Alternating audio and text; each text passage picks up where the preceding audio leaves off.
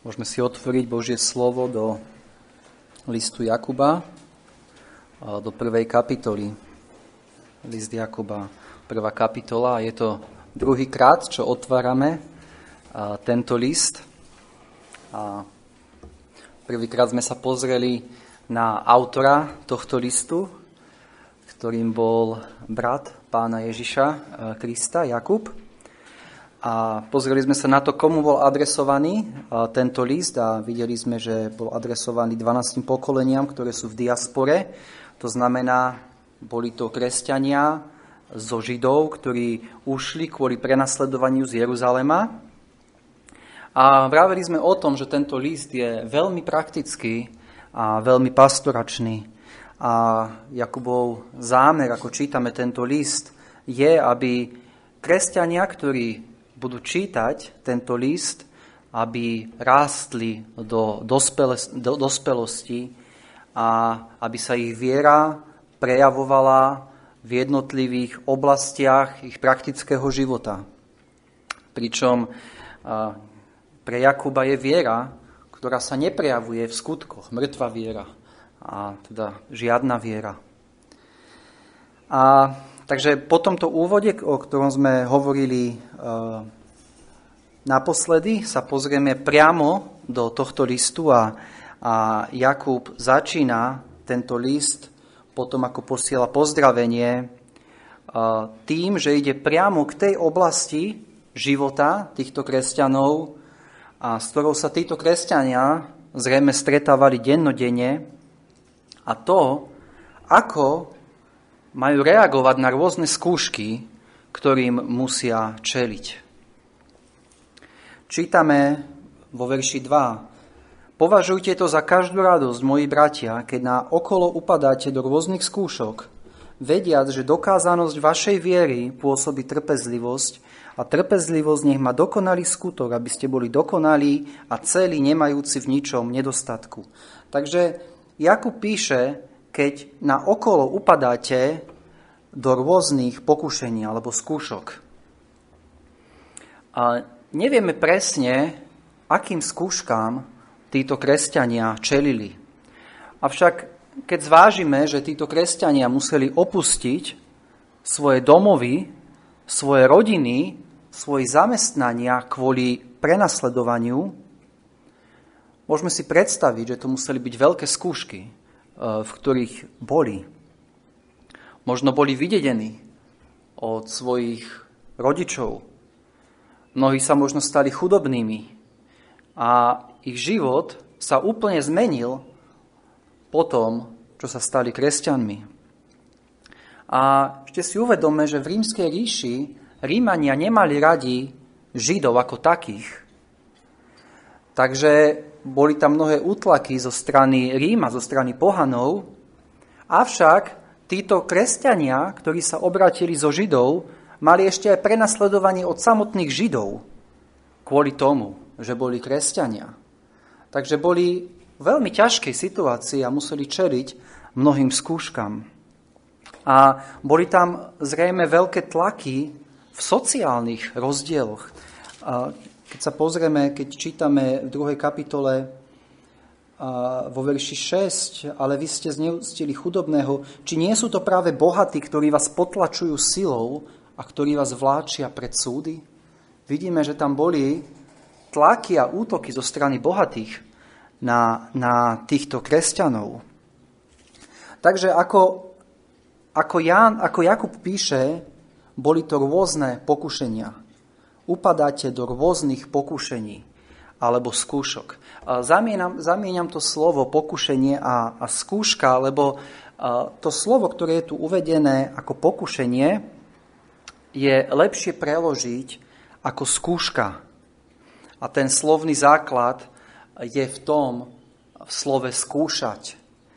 A rovnako máme tento, tento slovičko použité aj v 1. Petra 1.6, kde čítame, v čom to plesáte málo teraz, ak je kedy potrebné, rmútiať sa v rozličných pokušeniach. To je to isté slovo, rmútiať sa v rozličných skúškach. čo teda môžeme rozumieť pod týmto slovom skúška, ktoré, o, ktorom, o ktorom tu píše Jakub? A pod týmto slovom môžeme rozumieť akúkoľvek ťažkosť, alebo teda nešťastie, ktorá nás zastihne, či už to je zvonku alebo zvnútra, a ktorá v Božom zámere slúži ako skúška. Uh, takže je tu slovo skúška, aj keď my to pociťujeme ako súženie, ale z pohľadu zámeru, ktorý Boh dáva, je to skúška. A tieto skúšky zahrňajú čokoľvek, čo je možné považovať za skúšku našej viery. A môže to byť nejaký neúspech, niečo, čo nás tlačí dolu, niečo, čo nás urobí nahnevanými, alebo čo nás rozhorčí. Môžu to byť veci, ktoré ľudia urobia alebo povedia, ktoré nás zraňujú alebo znepokojujú. Všetko toto môžeme zahrnúť po, do tejto kategórie skúšok. A Apoš- Jan, Jakub píše o rôznych skúškach. E, neznamená to, že tieto skúšky sa myslia iba skúšky, e, ktoré sú spôsobené prenasledovaním pre Kristovo meno. Tento verš nehovorí iba o skúškach, ktorí nesú e, mučeníci, ale je tu napísané rôzne skúšky. Či už sú to skúšky, ktoré sú dané Božou prozreteľnosťou, alebo či sú to skúšky, ktoré znášame od iných ľudí, alebo dokonca to môžu byť skúšky, do ktorých sme padli vlastnou vinou. Aj keď v tých skúškach, do ktorých sme padli vlastnou vinou, a naša duša, nedokážeme sa radovať v tých skúškach a naša duša bude smutná kvôli, kvôli svojej vine. Takže či už to je skúška zvonku, zdravotné problémy, smrť niekoho blízkeho, či sú to už finančné ťažkosti, problémy v rodine, v manželstve, s deťmi, v práci, rôzne výsmechy, toto všetko môžeme zaradiť pod slovo skúška. Preto píše Jakub rôzne, rôzne skúšky, rôzneho druhu. A ďalšia vlastnosť týchto, týchto skúšok, o ktorých hovorí v týchto, v týchto veršoch Jakub je, že sú to skúšky, do ktorých kresťania padnú. Čítame v našom verši, keď na okolo upadáte do rôznych pokušení. A tu je to slovičko upadáte alebo padáte. Jakub hovorí, že do týchto skúšok títo kresťania padli. Alebo môžeme povedať, tieto skúšky padli na nich. Neboli to skúšky, ktoré by nejako vyhľadávali, ale niečo, čo na nich padlo. A toto je veľmi dôležité. Toto slovo, ktoré je tu použité, upadáte, je v Novej zmluve iba dvakrát použité a prvýkrát je použité pri milosrednom Samaritanovi v Lukášovi 10.30, kde čítame, že upadol medzi lotrov. Tento človek nevyhľadával túto skúšku. Išiel po ceste a zrazu upadol e, medzi lotrov. A druhýkrát máme toto slovičko upadnúť použité v skutkoch apoštolov, kde sa Pavol plaví na, na lodi a táto loď čítame, že prišla na miesto, kde, sa, kde splývajú dve moria a tam narazila. A to, e, to, že prišla na toto miesto, je tam slovičko, že upadla. Jednoducho padla na miesto, kde, kde sa stretávajú dve, dve moria. Takže skúšky, o ktorých hovorí Jakub, nie sú skúšky, ktoré na seba privolávame, ale do ktorých padneme. A toto je dôležité si uvedomiť, lebo Peter v 1. Petra 4.15 píše, lebo nech nikto z vás netrpí ako vrah, alebo zlodej, alebo taký, ktorý robí zlé, alebo ako všetečník, ktorý sa pletie do cudzích vecí. Vidíme, že my môžeme trpieť kvôli svojim vlastným hriechom, ale o tomto Jakub nehovorí. Peter píše, nech nikto z vás netrpí kvôli tomu, že robí zlé.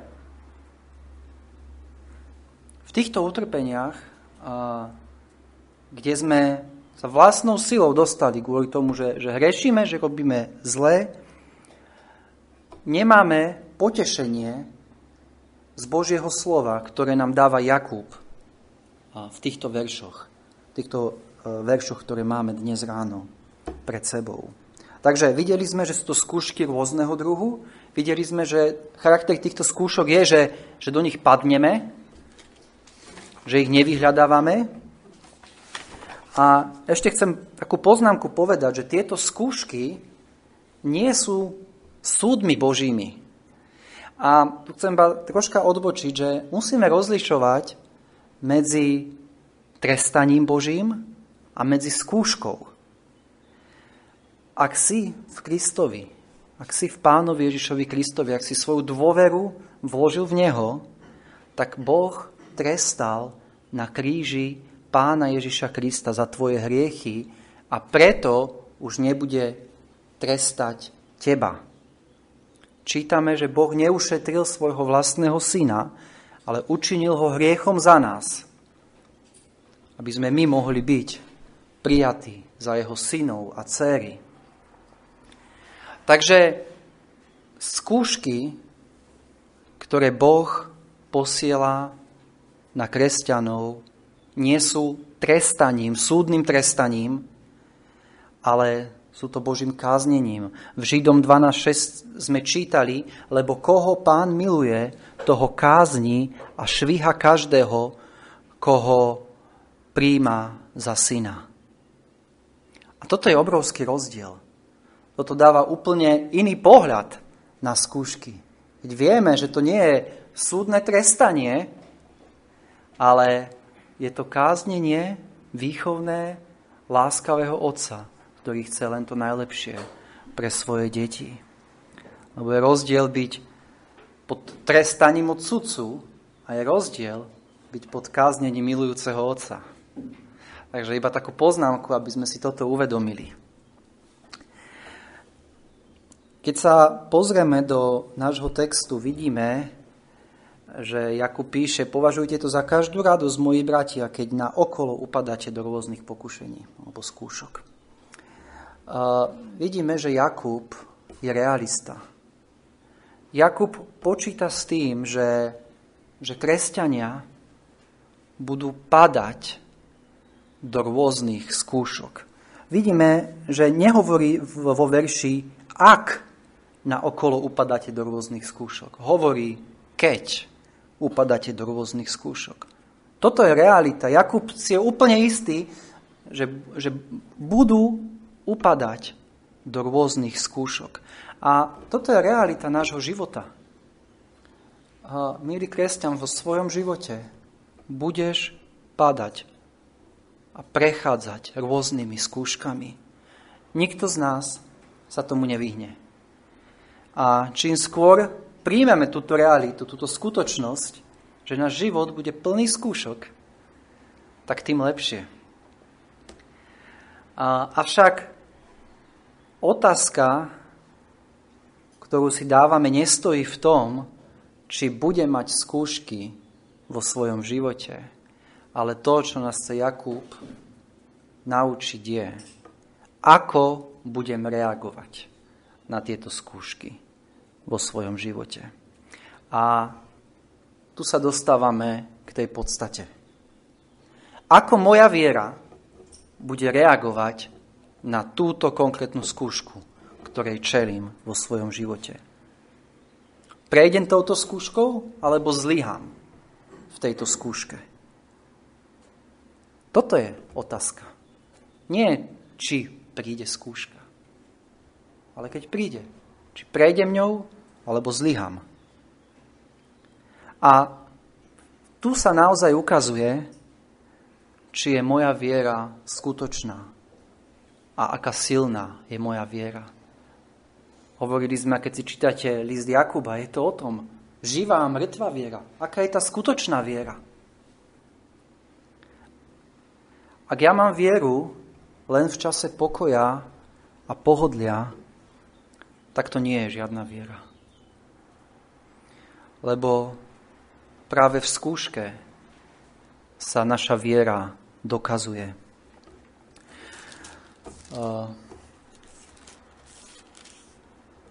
V liste Petra, v prvom liste Petra, v prvej kapitole čítame, prečítam 6. a 7. verš. V čomto plesate málo teraz, ak je kedy potrebné, rmútiať sa v rozličných skúškach. Podobnú myšlienku hovorí Peter. Tiež píše putníkom diaspory v Ponte, to znamená tiež píše týmto rozptýleným kresťanom. A tiež píše, že sa rmutia v rozličných skúškach. A ďalej pokračuje vo verši 7, aby dokázanie sa vašej viery o mnoho cennejšie nad zlato, ktoré hynie, ale sa ohňom skúša, bolo vám nájdené na chválu, na česť a na slávu pri zjavení Ježiša Krista. A tuto Peter píše a prirovnáva, ako sa zlato, alebo právosť zlata skúša ohňom, tak rovnako právosť našej viery sa skúša skúškou aby sa dokázanie sa vašej viery.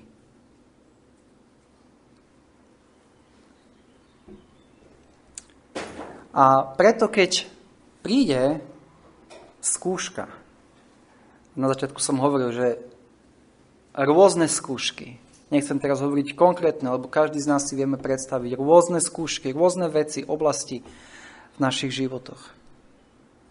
Prídeš o zamestnanie, Tvoje dieťa náhle ochorie. Tvoj zamestnávateľ ťa poníži neoprávnene pred svojimi kolegami. Tvoj manžel alebo manželka ti povie doma niečo, čo ťa zraní.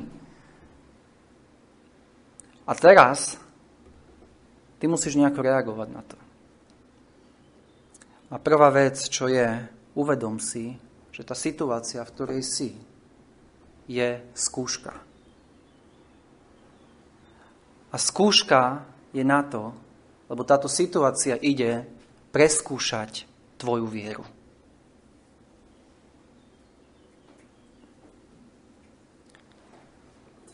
Aká je naša prírodzená tendencia, keď čelíme skúške? Všetci to poznáme, nemusím bližšie ísť do toho. U niekoho Mož, niekto možno padne do seba ľutosti. Iný sa stane pasívnym, rezignuje. Niekto strčí hlavu do piesku a tvári sa, že tá skúška neexistuje, že tá situácia neexistuje. Tá mŕtvého chrobáka sa hovorí. Alebo niekto je, je do opačnej strany. Zatne zuby a celou svojou silou ide bojovať a bojovať proti tejto skúške vlastnými silami, pokiaľ sa dá. A niekedy si povieme, tak toto už nezvládnem, to, toto ma zabije. Alebo začneme byť frustrovaní. Prečo sa práve mne toto stalo? Toto sú naše prírodzené tendencie, ktoré máme, keď čelíme skúške. Avšak, čo nám hovorí Jakub? Verš 2. Považujte to za každú radosť, moji bratia, keď na okolo upadáte do rôznych skúšok. Tak toto je šok. Možno vieme povedať v čase skúšky so smutnou tvárou, že viem, že mi to nejako bude slúžiť na dobré. Boh to povedal, neviem teraz ako, ale nejako bude mi to slúžiť na dobré. Ale čo Jakub hovorí? Považujte to za každú radosť. To slovo každú môžeme preložiť. Najväčšiu radosť. To je to isté slovo, čo píše Pavol, že je hodné každého prijatia. Verné je to slovo hodné každého, alebo toho najväčšieho prijatia. Toto je to slovo každý. Považujte to za každú radosť. Čo Jakub od nás chce? Máme byť masochisti? Máme sa radovať v tom, že trpíme? Považovať niečo za radosť, keď mi to spôsobuje bolesť? Poďme sa bližšie pozrieť, čo tým Jakub myslí. Čítali sme v liste Židom v 12. kapitole 11. verš. A pravda, niektoré káznenie, keď je prítomné, nevidí sa byť radostným, lež smutným. Ale ďalej čítame, ale pozdejšie, pokojným ovocím spravodlivosti odpláca tým, ktorý, ktorým ním boli vycvičení. Takže čítame v liste Židom, že nevidí sa to byť radostným, keď sme káznení, keď príde skúška. Ale všetci súhlasíme s tým, čo písal písateľ listu Židom, že neskôršie odpláca pokojným ovocím spravodlivosti tým, ktorí ním boli vycvičení. Rovnako z bežného života poznáme, a poznáme túto skutočnosť. Vieme, že keď sú profesionálni športovci, že ich väčšina života trénujú v pote a v bolesti. A často z vlastných zranení sa učia. A pritom to považujú, tento pot a potenie a možno zranenia, za radosť, lebo vedia, že mu to prinesie výhru v pretekoch. Alebo dám iný príklad. Keď prerábate byt, poviem, kúpite si starý byt a chcete ho prerobiť sa tam nasťahovať. Často zistíte, keď sa pustíte do prerábky, odkriete nejakú jednu vec, objaví sa ďalšia, o ktorej ste nepočítali, ďalší problém.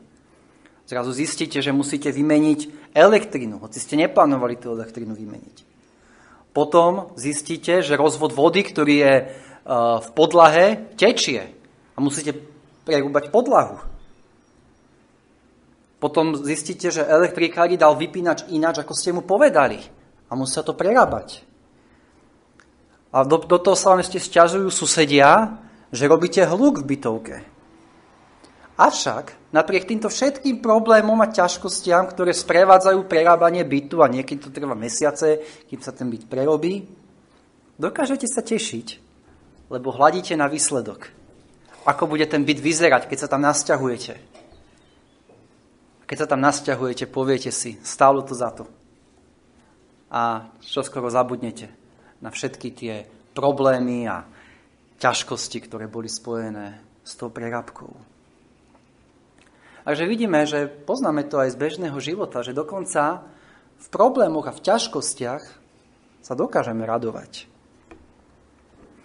A Jakub hovorí v našom verši, považujte to za každú radosť, moji bratia, keď naokolo upadáte do rôznych skúšok.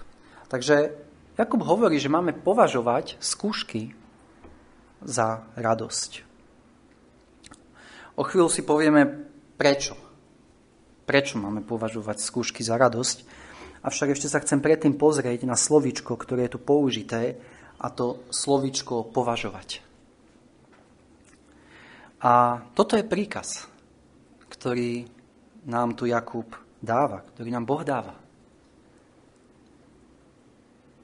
A ten príkaz je, aby sme išli proti našim prirodzeným sklonom, tendenciám, citom, keď sme čítali, že niektoré káznenie, keď je prítomné, nevidí sa byť radostným, to je niečo, čo prežívame. A Jakub hovorí, považujte to za každú radosť. A základ toho slova e, považovať toho greckého slova je v slovičku viesť alebo prikázať s autoritou. Inými slovami, Jakub hovorí, veď svoju mysel. Alebo takto rozmýšľaj v tej situácii, keď príde skúška. Bohom použitý kazateľ Martin Lloyd Jones vo svojej knižke Duchovná depresia povedal veľmi mudrú vetu. E, budem citovať.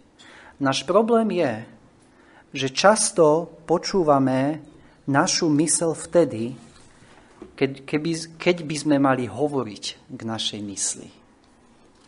Ešte raz to prečítam. Náš problém je často, náš problém je, že často počúvame našu mysel vtedy, keď by sme mali hovoriť k našej mysli. A práve keď príde skúška, vtedy je ten čas, kedy naša mysel nám bude hovoriť naše city, naše vnútro, niečo iné. Ale vtedy musíme viesť našu mysel, hľadieť na skúšku, ktorej sa nachádzame vo svetle Božieho slova. Toto bez Božej pomoci nedokážeme. A to dokážeš iba vtedy, ak ti Boh otvoril oči, ceniť si duchovné požehnania nad telesné. 1. Korinským v 2. kapitole v 9. verši čítame, ako je napísané, čoho, ako, čoho oko nevidelo a ucho nepočulo a čo na srdce človeka nevstúpilo, čo všetko Boh prihotovil tým, ktorí ho milujú. Ale nám Boh zjavil skrze svojho ducha, lebo duch spýtuje všetko, aj hlbiny Božie. Jedine tým, že nám Boh otvoril a dal duchovný zrak, jedine v tom prípade dokážeme si ceniť a vidieť v tej skúške to dobré, prečo ju Boh poslal. A toto nikdy nedokáže neveriaci človek. Preto je obrovský rozdiel, keď príde skúška, ako má reagovať kresťan, ako reaguje neveriaci človek na túto skúšku. Viete, ako máme alternatívu, ak by sme neposluchli Jakuba? Jakub hovorí, považujte to za každú radosť. Alternatíva je, že v čase skúšky budem chodiť frustrovaný, že zahorknem na ľudí a možno aj na Boha, alebo sa ponorím do seba ľútosti, alebo nechám plynúť tie svoje prirodzené tendencie, ktoré mám, ktoré má svet. Alebo druhá alternatíva je, posluchnúť Jakuba a Božie slovo, ktorý hovorí, považujte to za každú radosť. A teda sa idem dostať teraz k tomu, prečo máme považovať skúšky za radosť. A Jakub, Jakub to hovorí vo verši 3 a 4. Takže dva hlavné dôvody, prečo považovať skúšky za radosť.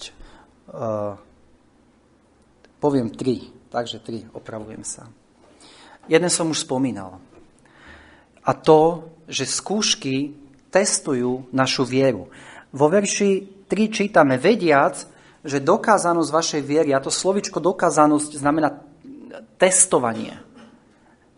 Vediac, že testovanie alebo skúšanie preskúšanie vašej viery pôsobí trpezlivosť. Takže skúšky testujú našu vieru. Čítali sme v 1. Petra, že, že viera je cennejšia ako zlato. Viete, zlato sa často hovorí niečo najcenejšie. Zlato. A, a Peter hovorí, tvoja viera je cennejšia ako zlato. A zlato sa skúša ohňom, ale viera je o mnoho cenejšia. Viete, keď máte doma, dáme tomu, že nájdete nejaký príbor, ktorý vyzerá ako strieborný, s veľkou hodnotou. A nie ste si istí, a, a dajme tomu, že, že máte ten príbor doma si ho opatrujete a si hovoríte, strieborný príbor. Nakoniec pôjdete do nejakého starožitníctva, preskúšajú a zistia, že to nie je striebro, ale to nejaký kov.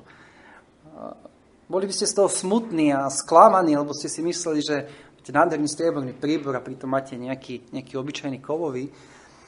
Ale viera je o mnoho, o mnoho cennejšia ako všetko zlato. Je toto najcennejšie. A, a je dobré, že skúšky testujú našu vieru. Otestujú, ako je na tom naša viera. Viete, sú ľudia, ktorí majú vieru iba dovtedy, kým príde nejaká skúška. To je test tejto viery. A tiež skúšky otestujú, akom stave je naša viera. Viete, skúšky často ukážu, že nie sme takí silní ani múdri, ako sme si mysleli.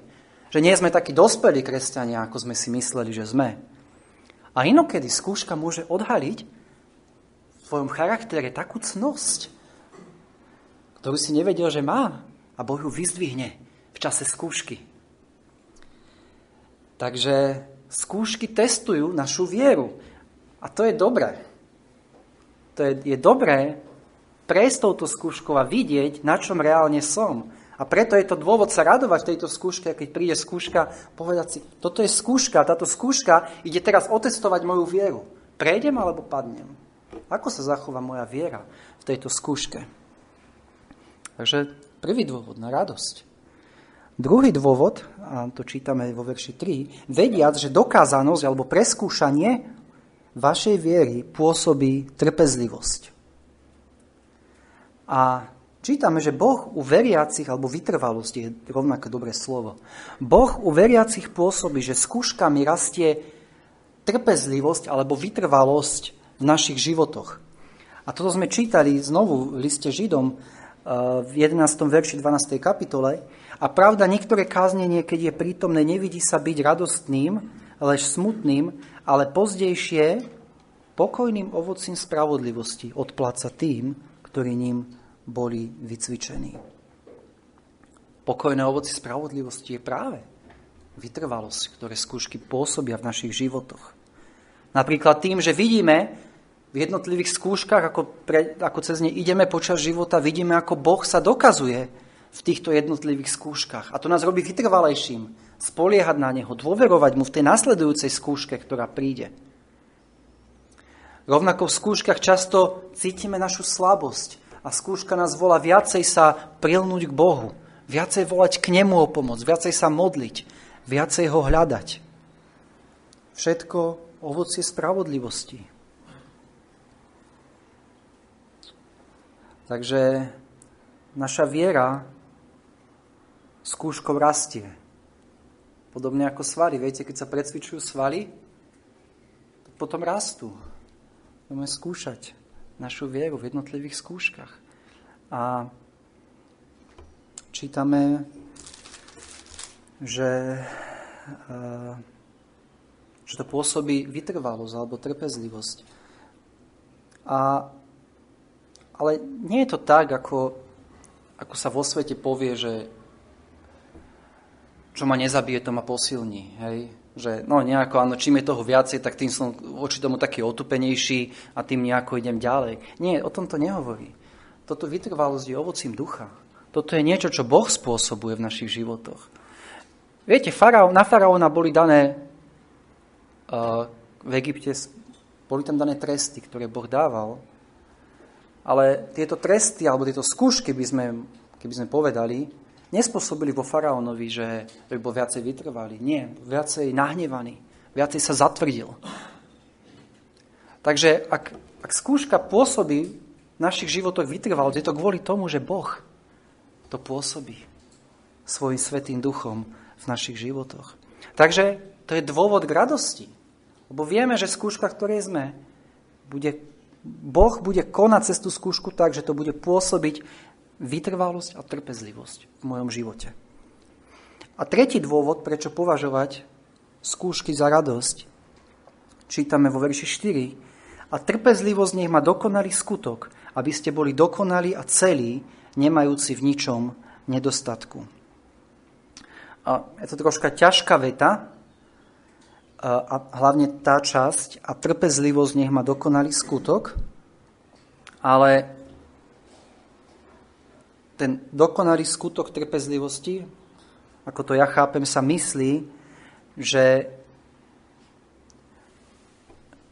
že tá naša trpezlivosť alebo naša vytrvalosť nebude dokonalá po jednej skúške. Keď si pozrieme na Joba, Job po prvej skúške bol trpezlivý, bol vytrvalý, očakával na Boha. Ale potom prichádzala ďalšia a ďalšia skúška do Jobovho života a jeho vytrvalosť a trpezlivosť sa zdokonalovala týmito skúškami. Tým, že bola stále precvičovaná. A to je ten, nech, nech má trpezlivosť dokonalý skutok. Nech, nech je dokonalá táto trpezlivosť. Nech rastie, nech je, nech je zdokonalená. A čítame v tom verši, aby ste boli dokonali a celí, nemajúci v ničom nedostatku. Takže ak je tá trpezlivosť alebo vytrvalosť, ktoré, ktorú pôsobia skúšky, potrebná na našej ceste životom, na našom behu, potrebujeme vytrvalosť, trpezlivosť, tak ten cieľ je, o ktorom Jakub píše,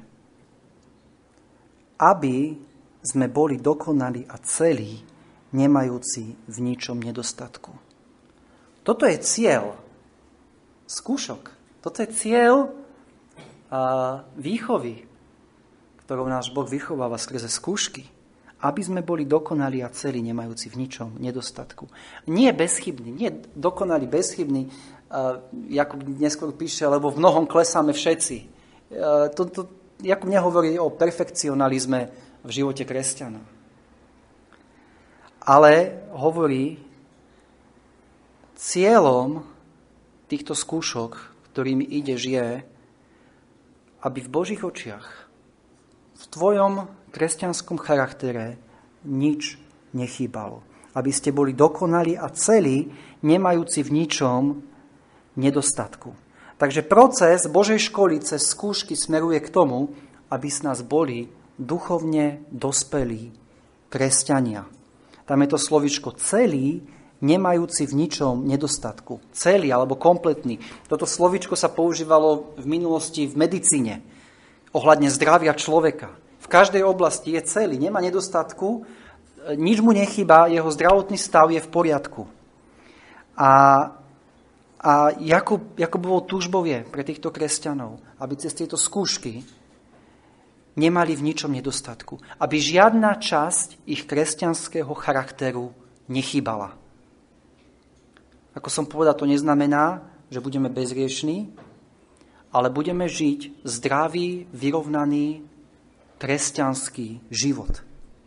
Kresťanský život, kde nebudú charakterové abnormality, kde nebudeme len posluchačmi, ale aj činiteľmi slova.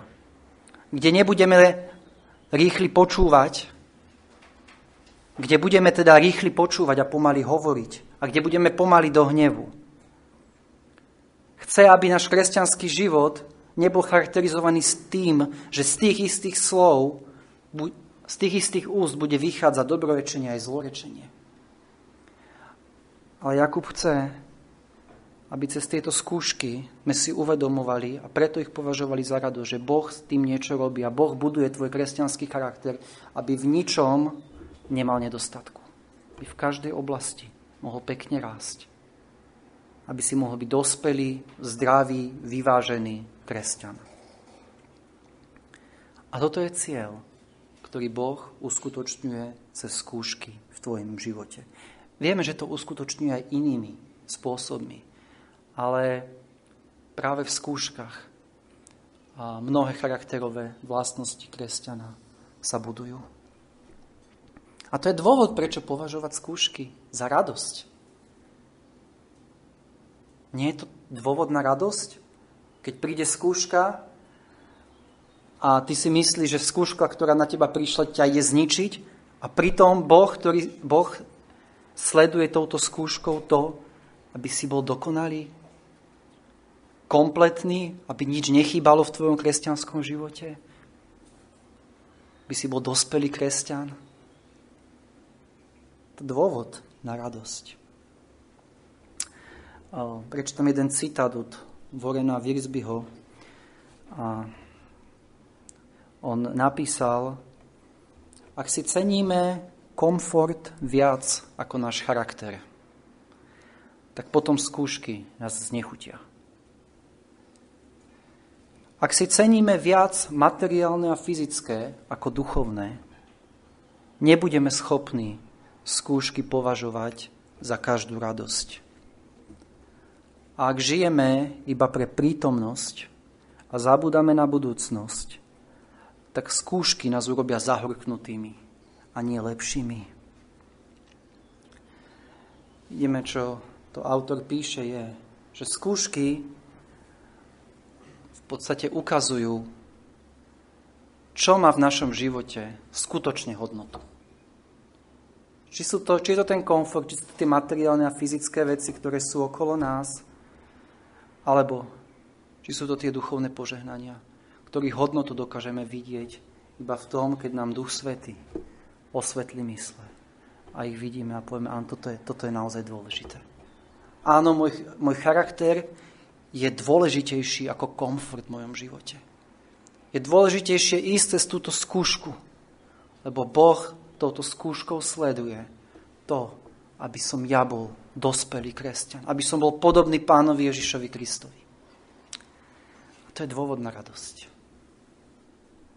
A vidíme, že Jakub nie je nejaký otrhnutý od reality.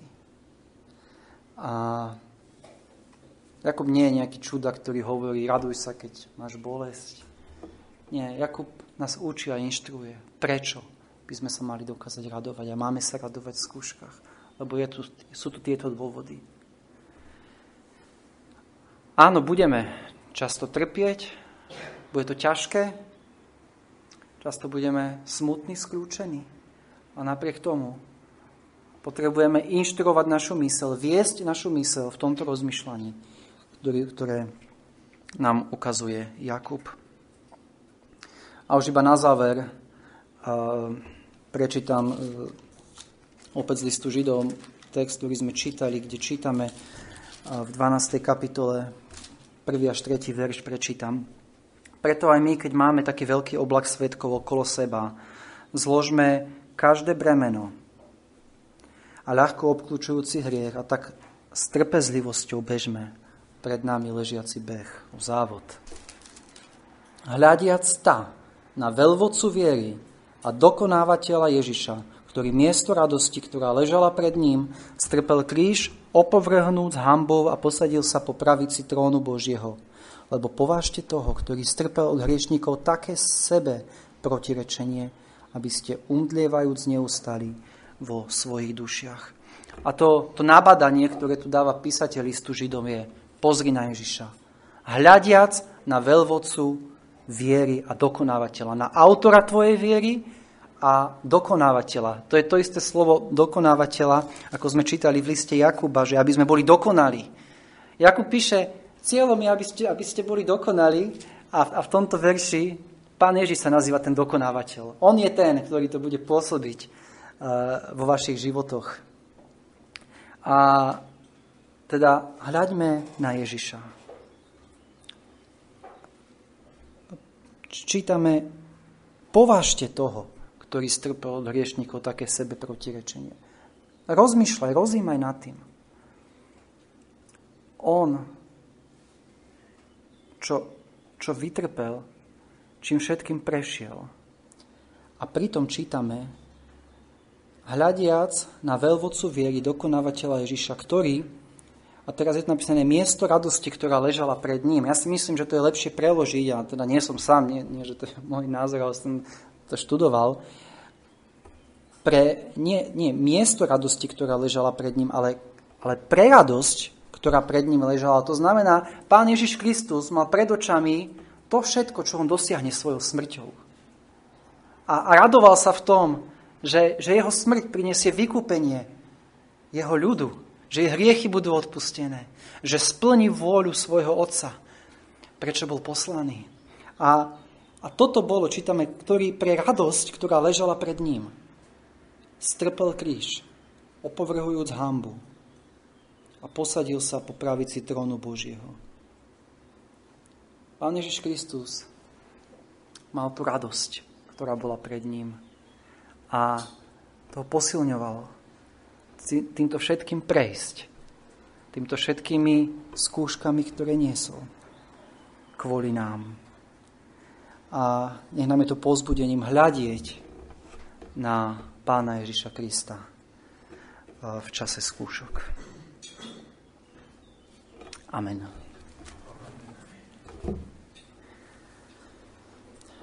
Ďakujeme Ti, Oče nebeský, za tieto nabádania z Tvojho slova, ktoré sme mohli čítať. Ďakujeme Ti za skúšky, ktoré dávaš do našich životov. Ďakujeme, Páne, že môžu preskúšať našu vieru. A modlíme sa, Páne, aby sme v týchto skúškach mohli obstať. Prosíme, Oče nebeský, aby sme dokázali správne reagovať v našich skúškach. Prosíme, aby sme hľadeli na Teba. Prosíme, aby sme mali duchovný pohľad, keď ideme skúškou. Prosíme, Oče nebeský, aby každý jeden z nás mohol týmito skúškami rásť do podoby Pána Ježiša Krista, aby náš kresťanský charakter mohol byť budovaný, aby nič ňom nechýbalo, žiadna, žiadna oblasť. Prosíme, Oče nebesky, pomáhaj nám a aj tento týždeň, ktorý je pred nami, keď budeme čeliť rôznym, rôznym skúškam v rôznej oblasti v našich životoch. A, Pane, pomáhaj nám a ísť cez ne vierou. Amen.